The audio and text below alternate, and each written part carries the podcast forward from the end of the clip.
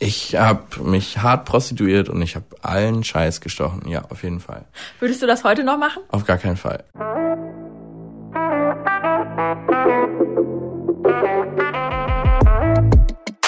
Hallo, wir sind Nadine Raber und Carolina Torres von Bento. Wir beide sprechen abwechselnd in unserem Podcast mit jungen Menschen über ihre Jobs, was ihnen wichtig ist und was sie antreibt. Und darum fragen wir, und was machst du so?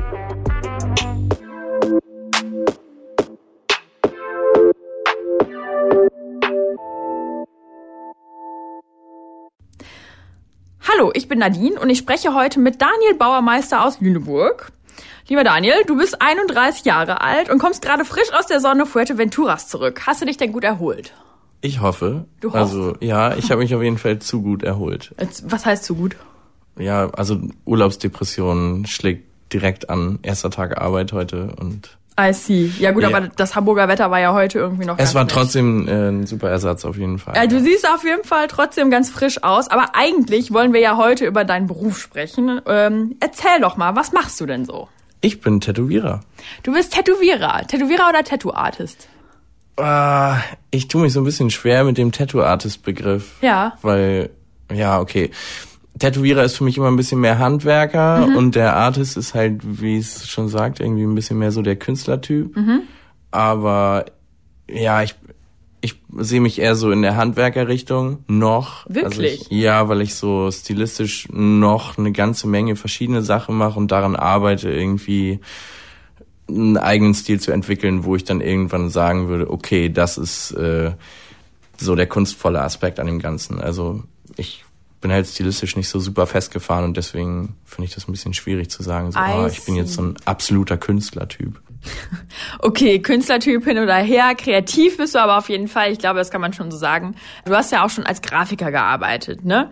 Und mittlerweile bist du aber selbstständig als Tätowierer und hast ein Studio in Lüneburg. Du bist ja dann jetzt auch dein eigener Chef, ne? War dir das Ja. denn wichtig? Also ich hatte immer Schwierigkeiten mit Chefs irgendwie. Inwiefern? Ja, ich, ich, ich weiß nicht, ich kann, kann mir halt schlecht von jemandem sagen lassen, der etwas schlechter macht als ich, dass ich es schlecht mache.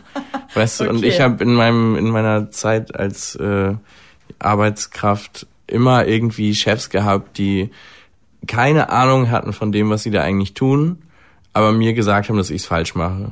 So, Klingt auf jeden Fall sehr selbstüberzeugt. Nee, das hat nichts mit. Also ich hab's zwar auch nicht besonders gut gemacht, aber die hatten's halt gar nicht drauf. Okay. Also so war das.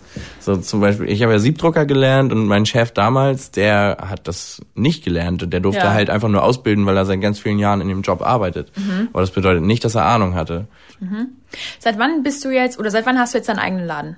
Seit zwei Jahren. Okay, also 2016. Seit 16. August 2016. Mhm. Bis dahin war es ein langer Weg, richtig? Ja, schon.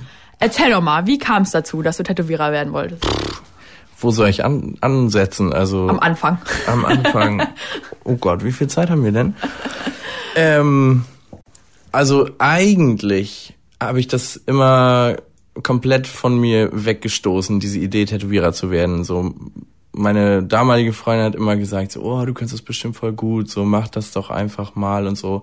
Aber ich habe dann halt bei einem Kumpel, der gerade Tätowierer gelernt hat, immer gesehen, wie krass der am struggeln war mit dem Ganzen. Also es war halt nicht so ganz leicht und mit Kohle klarkommen und so. Und naja, da war es dann für mich immer so, oh, selbstständig sein muss richtig anstrengend und kacke sein. Ich weiß nicht, ob ich das will. Ich will lieber irgendwie morgens zur Arbeit gehen und dann abends gehen und wissen, okay, ich krieg dann halt mein Geld, egal was ich gemacht habe. Ganz kurz, wie kam sie denn drauf, dass du irgendwie Talent dafür haben könntest?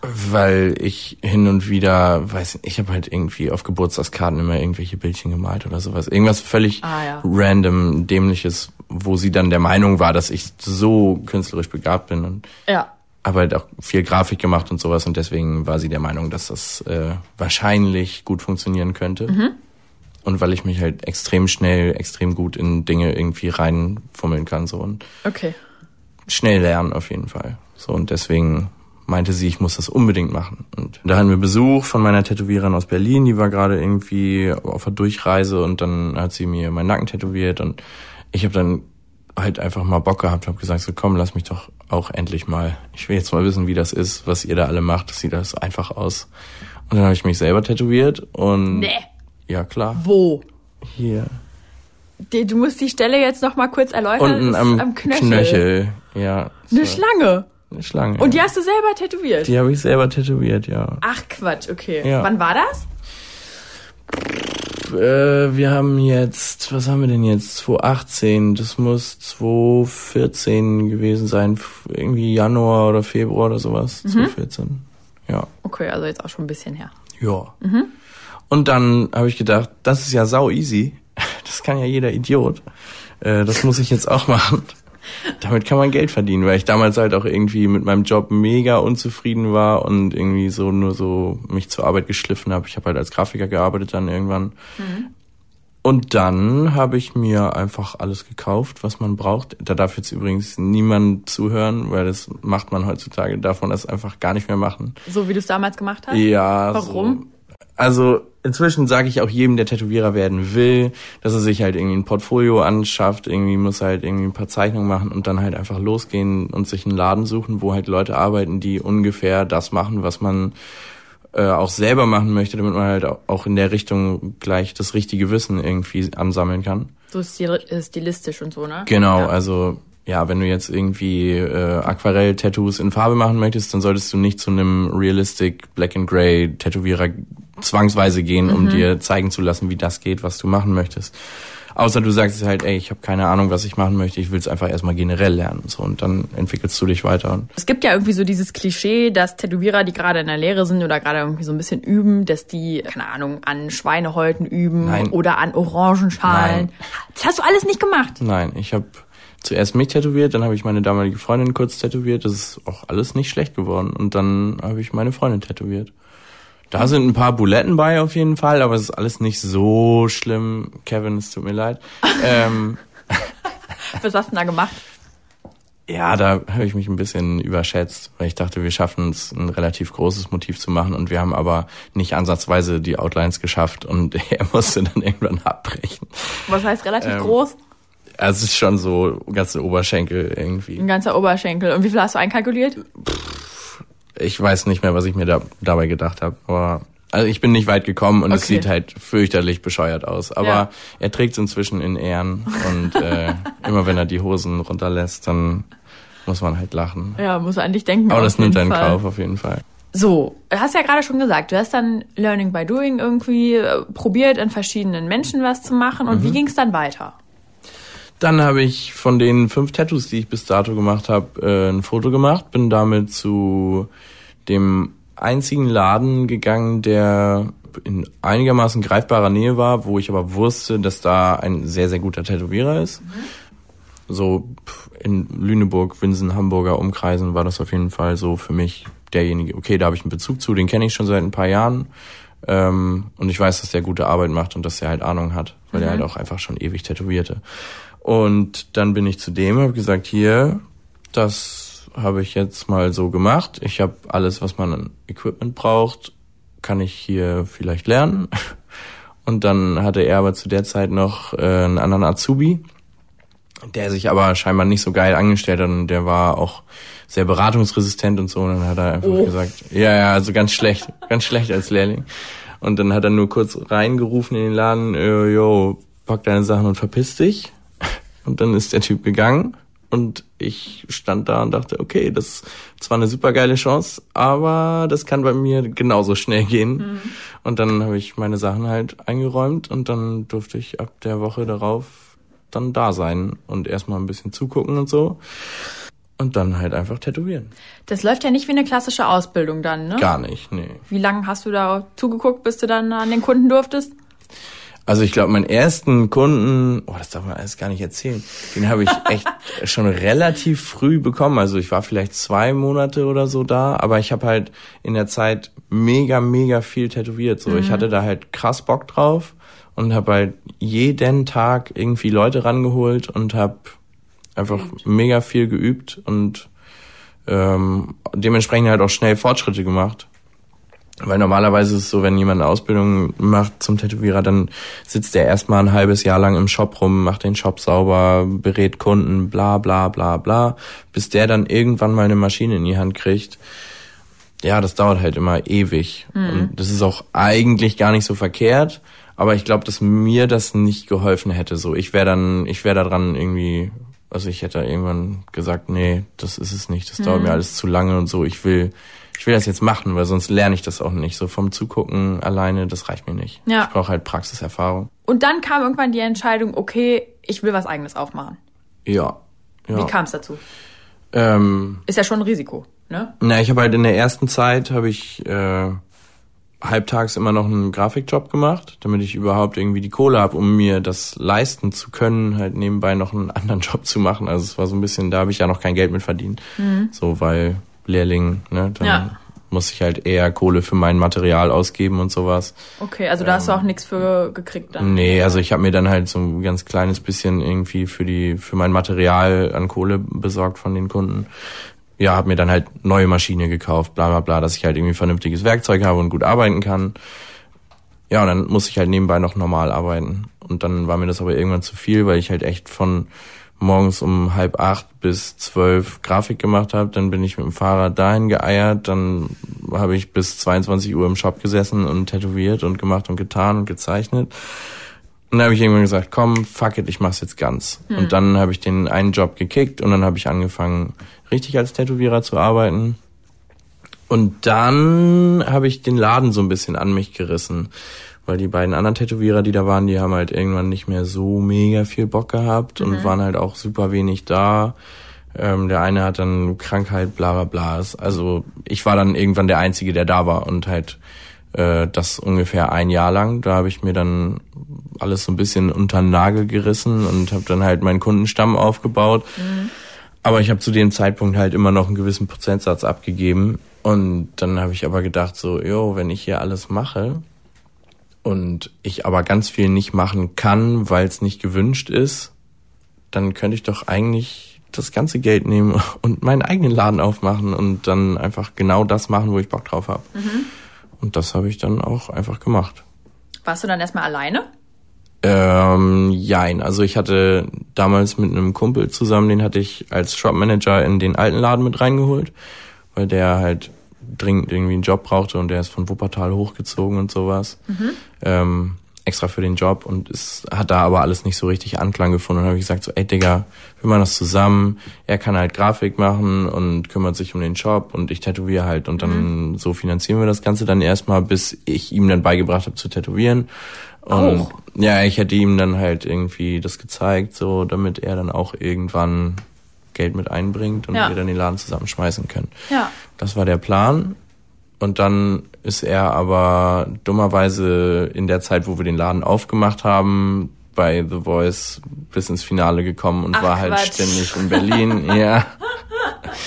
War dann halt Ewigkeiten in Berlin und dann hat das zeitlich alles irgendwie so gar nicht gepasst und ich war dann halt komplett alleine und musste den Laden irgendwie in den schmeißen. ersten Monaten alleine schmeißen und dann haben wir, also dann ist er halt in Berlin geblieben und hat halt mehr mit Mucke gemacht so und ich habe dann den Laden alleine gemacht und habe mir dann irgendwann einen neuen Shopmanager gesucht. Und was hat sich dann für dich verändert, nachdem du deinen eigenen Shop aufgemacht hast? Naja, ich konnte halt, wenn ich irgendwas entscheiden wollte, dann habe ich es halt einfach gemacht. Schalten und walten, wie du möchtest. Ja, voll. Ich habe den Fußboden ausgesucht, weil ich gesagt habe, der Fußboden sieht geil aus. Okay. Und äh, keine Ahnung, ich hänge jetzt hier ein Bild hin, weil ich da Bock drauf habe. Ja. Oder keine Ahnung, da musste dich oder musste ich mich halt vorher in dem Laden immer für rechtfertigen, wenn ich gesagt habe, ey, das Badezimmer sieht scheiße aus, lass es renovieren, es kostet zwar Geld, aber wenn die Kunden hier reinkommen und sehen, das sieht aus wie scheiße, so, dann finden die es halt hier nicht cool, aber die sollen sich hier wohlfühlen mhm. und deswegen habe ich mir halt bei meinem Shop dann Mühe gegeben und habe gesagt, komm, ich mache jetzt hier das und ich mache hier das. Inwiefern würdest du denn sagen, dass du dich selbst verwirklichen kannst in dem Job? Das ist eine schwierige Frage weil du ja gerade gesagt hast, dass du halt selbst entscheiden kannst und ne, weil deine eigene deine eigene Meinung so viel wert ist an der Stelle, weil es natürlich dein eigener Laden ist. Hast du auch das Gefühl, dass du dann mehr von dir selbst reinpackst? So? Ja, es kommt es kommt so ein bisschen jetzt zu dem Punkt, wo das, wo das mehr so ist. Also natürlich habe ich in der ersten Zeit, ich musste mich ja auch erstmal irgendwie etablieren in der Stadt, weil es halt schon was weiß ich, elf oder zwölf Tattoo-Studios gab. In Lüneburg? In Lüneburg, für 75.000 Einwohner, ja. Ach was, okay.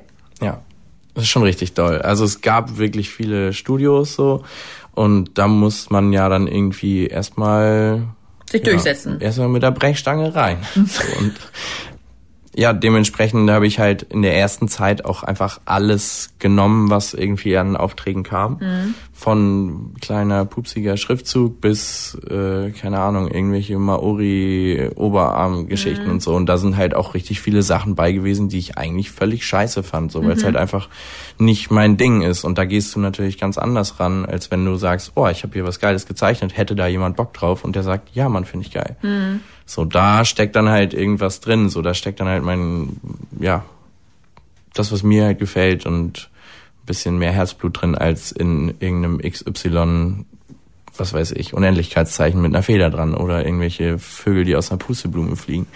So. Also das sind dann auch so Motive, die du gestochen hast. Ich habe mich hart prostituiert und ich habe allen Scheiß gestochen. Ja, auf jeden Fall. Würdest du das heute noch machen? Auf gar keinen Fall. Warum nicht? Weil ich es genug getan habe. Also irgendwann, irgendwann muss das einfach nicht mehr sein. So, es ist, es ist halt viel so, ähm, ja, modischer Quatsch, der dann irgendwann durch ist, so, wo man dann auch echt irgendwann sagen muss, ey Leute, komm, es, es reicht, ich habe jetzt 100 Stück davon gestochen, so irgendwann, irgendwann nervt's halt, so, weil du wirst, du wirst das Rad nicht neu erfinden, so, und es kommen aber immer wieder Kunden, die wollen, dass du das, das Motiv, was einfach schon 80 Milliarden Mal gestochen worden ist, dass du es nochmal neu machst so und das machst du einfach nicht. Das bockt einfach nicht. Also ist es heute auch irgendwie so ein Luxus für dich in der Berufswelt, selbst aussuchen zu können, was, was für Motive du Auf stichst und Fall. in welchem Stil du die stichst. Auf ne? jeden Fall. Mm, und wenn du dann dir so ein Motiv ausgesucht hast, was sich jemand wünscht, sagen wir mal, das ist irgendwie ein Oberschenkel, ne? Mhm. also ein relativ größeres Tattoo. Wie lange brauchst du dann, um so eine Skizze irgendwie anzufertigen? Stündchen. Also je nach je nach Motiv ja. halt. Also ich ich bin relativ schnell geworden. Ich arbeite halt auch mit dem iPad so. Ach, das, mit dem iPad? Ja, klar. Ich dachte, du sitzt da mit Block und Stift. Ach Quatsch, die Zeit ist sowas von vorbei. Okay. Naja, du kannst halt ganz normal drauf zeichnen, wie mit Stift und Papier. Ja. Also es, ich kenne inzwischen auch fast keinen Tätowierer mehr, der keins hat und noch wirklich mit Papier und Stift zeichnet. Ach, das ist ja ein Ding, das wusste ich gar nicht. So es ist halt wesentlich chilliger und du kannst halt, was weiß ich, Kunde kann sich nicht vorstellen, machst ein Foto vom Arm, legst es einmal drüber, dann hat er schon mal, ah, so könnte es aussehen, weißt du? Das funktioniert super gut. Okay. Und dann schickst du und ihm dann auch direkt den Entwurf? Nö, das mache ich nicht mehr. Okay. Sonst, Warum nicht? naja, da könnt ihr auch einfach sagen, oh cool, Dankeschön, was willst du denn jetzt dafür haben? Und dann sage ich, ja, so im Idealfall 400, 500 oder so. Und Ja. dann geht er damit zu Kalle ums Eck und lässt sich das für 200 Euro draufbraten. Ach Quatsch. Deswegen schicke ich keine Entwürfe mehr raus. Schon mal passiert? Mm, Ich weiß es nicht, aber ich hatte auf jeden Fall schon so ein, zwei Leute, denen ich mal ein Motiv mit nach Hause gegeben habe, die nicht wiedergekommen sind. Ja. So und da Wie sehr ärgert dich das dann? Also wenn es jetzt was Cooles gewesen wäre und ich hätte irgendwann gesehen, dass jemand anders gestochen hat, dann würde mich das schon ärgern. Mhm. Aber das waren irgendwie eh Sachen, die... Unendlichkeitszeichen. Ja, nee, das nicht ganz so schlimm, aber ich glaube, es war ein Familienwappen oder sowas. Irgendwas, Ach so, okay. Hast du auch schon mal Nein gesagt zu einem Motiv? das sage ich jeden Tag mindestens einmal. Wirklich? Ja, auf jeden Fall. Warum? Weil die Idee scheiße ist. Erläuter mal. Erläuter mal. Hast du mal ein Beispiel? Oh, es, ja, es hängt halt so ein bisschen davon ab. Ich könnte so viele Geschichten erzählen, aber wenn das jemand hört, weißt du, dass ich darüber rede. Ähm, es gibt halt ganz oft Motive, die sich einfach nicht gut umsetzen lassen. Ja. Wo ich schon im Gespräch merke, puh, das ist eine Idee, die, die löst in mir nichts aus. Da kommt bei mir kein, kein Funke zustande so. Da sage ich dann natürlich, lass das mal vielleicht so und so machen, wenn ich eine bessere Idee dazu habe. Oder ich sag halt komplett, ey, sorry, das ist nicht, das ist nicht mein Ding so. Ich weiß nicht, was ich damit machen soll. Vielleicht bin ich nicht der richtige Tätowierer dafür. Also ich versuche dann natürlich auch nicht den Leuten zu sagen, yo, deine Idee ist scheiße, du bist ein Idiot oder sowas. Also das ist ja letzten Endes alles auch Geschmacksfrage, ne? Ja. So, und nur weil es mir nicht gefällt, heißt ja nicht, dass es dann richtig oder falsch ist oder gut oder schlecht. Und da versuche ich dann einfach zu sehen, was kann ich da rausholen? Habe ich eine bessere Idee? Oder lasse ich es lieber bleiben, weil ich mich sonst dabei ärgere, weil es einfach kein geiles Motiv wird. Oder es einfach nicht gut funktioniert. Welches Erlebnis in deinem Job hat denn in der Vergangenheit dein Herz so richtig erfüllt? Mm, Wir haben ein Projekt gestartet mit einem Fotografen und einem Videografen und einer Designerin oder Illustratorin vielmehr und einem Texter. Ich, jetzt muss ich sie komplett aufziehen, weil sonst sind sie traurig. ähm, wo wir quasi, eigentlich wollte ich nur ein Fotobuch machen. Ich habe immer gesagt, so, ey, ich hätte mal Bock, ein Fotobuch mit geilen Tattoos irgendwie zu machen. Aber nett wäre es halt auch irgendwie, wenn da ein bisschen Story hinterstecken würde. Und da ich relativ viel so Narbencover-Ups gemacht habe in der Vergangenheit, so wo ich dann irgendwie das äh, die Idee hatte, habe ich gesagt, so wie wäre es, wenn wir einfach Narbencover-Ups machen und wir lassen so ein bisschen die Leute ihre Geschichte dazu erzählen, so, weil es halt einfach ein bisschen mehr Tiefe gibt und dann haben wir da ein bisschen drüber gebrainstormt und haben dann gesagt, ja, man, lass das machen. Wir machen da eine Dokumentation drüber, videomäßig, bla bla bla. Und dann ist es irgendwie alles so explodiert und wir hatten so viele krasse Ideen und äh, haben dann irgendwann angefangen, das zu machen. Haben einen Aufruf gestartet, dass wir Leute suchen, die halt irgendwie Narben aus selbstverletzendem Verhalten irgendwie übertätowieren lassen wollen. Und ja, dann sind wir komplett überschwemmt worden mit Einsendungen und sowas und haben dann angefangen, so langsam so die ersten äh, Kandidaten zu tätowieren und haben dann so die ganzen Fotos und Studio-Diary-mäßig alles gefilmt. Und das waren ein paar richtig krasse Tage. Was sind das für Geschichten?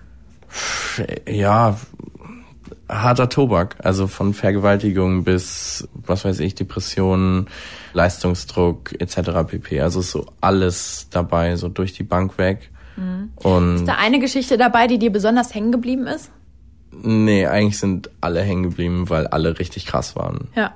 Also es ist nichts, was ich so aus dem Stegreif irgendwie erzählen könnte, so, aber es gibt halt zu jeder Person eine richtig krasse Geschichte. Deswegen war es auch so super schwierig, weil wir halt wirklich über 120 Einsendungen gekriegt haben, wo dann jeder seine Geschichte erzählt hat. Und es waren teilweise einfach irgendwie drei DIN A4 Seiten voll mit super persönlichen Stories, wo man natürlich auch, also da liest du eine von und denkst erstmal, ja, okay, krass. Dann erzähl doch mal, wie geht man denn dann mit den Leuten um, die man da tätowiert? Das ist ja bestimmt anders, als wenn man einen Kunden sonst so hat. Nö, eigentlich Nee? nicht. Also ich versuche mit jedem Menschen gleich umzugehen, egal wie der drauf ist oder was da für eine Geschichte hintersteckt. Okay.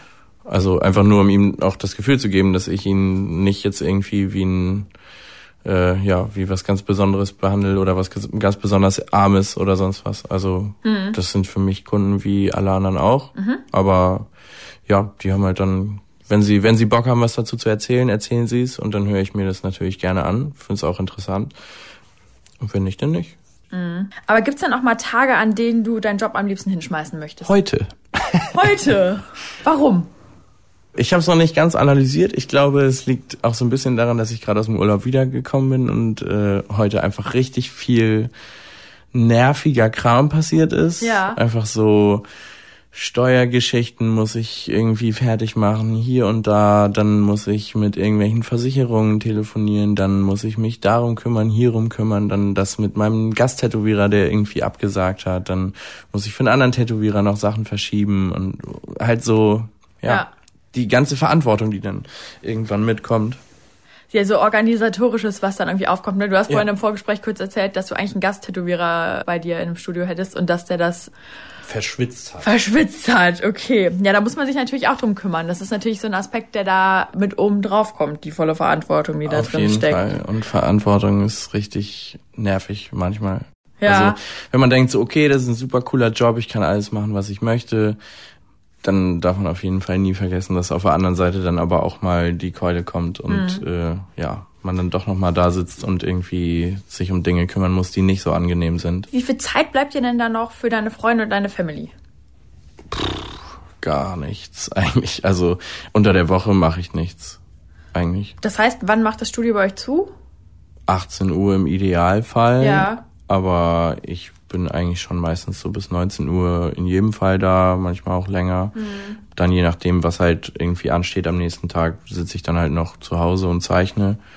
Aber so groß irgendwie unter der Woche nochmal irgendwo hin was machen, wenn ich jetzt irgendwie in Hamburg auf ein Konzert fahre oder sowas, okay, aber dann muss ich halt auch schon eine halbe Stunde früher Schluss machen, damit man das mit Fahrtweg und sowas alles auf die Reihe kriegt. Aber es passiert selten. Also wenn dann halt irgendwie am Wochenende. Ja. Und wie machst du das dann mit deinen sozialen Kontakten? Wie schaffst du es, dass das nicht alles abebbt? Naja, ich habe halt einen sehr guten Freund bei mir im Studio arbeiten. Mhm. Das ist mein einziger sozialer Kontakt unter der Woche. Okay. Und alle anderen äh, dann eher so über WhatsApp, ja. Ja. Aber schafft man das dann einigermaßen, das auszubalancieren? Ich versuch's. Muss, ne? Ja. Also okay. Ich versuche das Gleichgewicht so ein bisschen zu halten, wenn man irgendwie mit Band am Wochenende unterwegs ist oder sowas. Das ist halt so der nächste oder einzige soziale Kontakt, den ich immer habe irgendwie so. Das wäre auch das nächste, was ich jetzt angesprochen hätte. Du ah, super, hast ja noch ein Hobby, ne? Ich du bist ja, ja auch Hobby. noch in einer Band und wenn du keine Zeit hast zum Proben und ähnliches, wie machst hab du das denn? Ich äh, bin einfach sehr schlecht in dem, was ich mache. okay. Ich, oder nicht schlecht, ausreichend. Okay. Also ich, ich könnte besser sein, aber weil ich wenig Zeit oder gar keine Zeit zum Proben habe, bleibe ich auf einem Level stehen. E effizient. Ja, wir versuchen einfach viele Shows zu spielen, damit wir nicht proben müssen. Und wer macht dann die Planung für Bandgeschichten, wenn du sagst, ihr spielt Konzerte? Management. Okay, also da, Zum Glück inzwischen. da ziehst du dich dann komplett raus. Ja, also wir müssen da schon immer irgendwie drüber diskutieren und sowas, aber das ist halt alles so, was so über den Tag nebenbei bei WhatsApp läuft. Mhm. So, und dann abends, wenn man mal kurz Zeit hat, guckt man nochmal rein in die Gruppe und dann muss man nochmal die wichtigsten Dinge besprechen und es geht. Also wir haben inzwischen haben wir das ganz gut raus. Dass es irgendwie passt. Dass es irgendwie läuft so. Also wir nehmen uns das immer gegenseitig irgendwie ab. Also ja. man merkt halt schnell so, okay, äh, der kann gerade gar nicht, der kann vielleicht so ein bisschen, dann kriegt der halt auch die Aufgabe mit dem wenigsten äh, Zeitaufwand. Äh, mhm. Ja. Okay. Ja, krass auf jeden Fall, ne? Weil so eine Band bringt ja auch immer Verpflichtungen irgendwie mit sich und so eine Selbstständigkeit ja auch. Deswegen das miteinander zu kombinieren, stelle ich mir gar nicht so einfach vor. Ja, aber es ist viel einfacher, als man glaubt. Also ich kann mir halt eher mal frei nehmen, wenn wir halt frei brauchen, weil wir mhm. freitags irgendwie weit fahren müssen, wenn wir irgendwo spielen. Dann kann ich halt sagen, okay, buch mir da freitags keinen Termin rein oder mhm. verschieb den. So, das okay. kannst du halt auf einer richtigen Arbeit nicht machen. Ja, du hast, da hast du wohl recht. Ist schwierig. Was willst du denn beruflich noch erreichen? Da hast du einen sehr schwierigen Punkt erwischt. Weil ich, ich bin gerade in so einer kleinen Krise. Ich weiß es wirklich nicht. Also ja. ich habe richtig Bock, nochmal im Ausland zu arbeiten. Okay. Und das ist auch so das nächste, was bei mir ansteht. Bin jetzt irgendwie, ja, ich will nach Amerika auf jeden Fall irgendwie Anfang nächsten Jahres. Eigentlich wollte ich irgendwie drei Monate machen, aber inzwischen habe ich mich schon selbst wieder so weit runtergeredet, dass es vielleicht auch nur einer wird. Mhm. Und dann noch mal woanders hin oder ich weiß es nicht. Ich will auf jeden Fall viel Gast tätowieren, weil das irgendwie so der beste Weg ist, um sich selber weiterzuentwickeln, weil du dich halt mit anderen Tätowierern austauschen kannst und einfach viel lernst. Also mega viel lernst. Ist das denn so üblich, dass man einfach als Gasttätowierer irgendwo hingeht? Also ja, das ist inzwischen relativ relativ üblich. Das war's tatsächlich schon fast von, wow. von mir hier vom Gespräch. Ich habe aber noch eine Frage. Und zwar äh, würde ich gerne wissen, was wärst du denn heute, wenn du nicht mit dem Tätowieren angefangen hättest? Obdachlos. das klingt aber traurig. Ich weiß es, glaube ich, nicht. Also ich weiß wirklich nicht. Was wäre ich denn geworden? Ich hätte wahrscheinlich ewig in irgendeinem Kack-Grafikbüro gesessen und hätte irgendwelche Anwaltskanzlei-Schilder zusammengeschraubt. Okay, dann ist ja gut, dass du Tätowierer geworden bist und noch lebendig Und auch erst 31. Und auch erst 31. Also ein bisschen Luft ist noch. Äh, Daniel, vielen Dank fürs Gespräch. Ich danke dir für die Einladung. Sehr gerne und ja, super cool, dass du da warst. Danke, dass ich da sein durfte. Gerne doch. Das war der Bento Podcast und was machst du so? Wenn dir die Folge gefallen hat, dann hinterlass uns doch bei iTunes eine Bewertung. Wenn du selbst Lust hast, mit uns über deinen Beruf zu sprechen oder uns Feedback geben möchtest, schick uns eine E-Mail an und was machst du so at bento.de. Oder schreib an unseren Bento-Account auf Instagram oder auf Facebook. Unterstützt haben uns Thorsten Reitzek, Markus Monteagudo, Jens Ressing, Johannes Kückens, Tim Verhardt, Ole Reismann und Frauke Lübke-Naberhaus. Unsere Musik kommt von Ole Bostelmann. Halt, bevor ihr jetzt ausschaltet, haben wir noch eine kleine Info für euch. Und zwar war das jetzt erstmal die letzte Folge der ersten Staffel von Und was machst du so? Aber in ein paar Wochen sind wir wieder mit neuen Folgen zurück. Deshalb, wir freuen uns sehr, wenn ihr bald wieder einschaltet und sagen bis bald. Bis bald!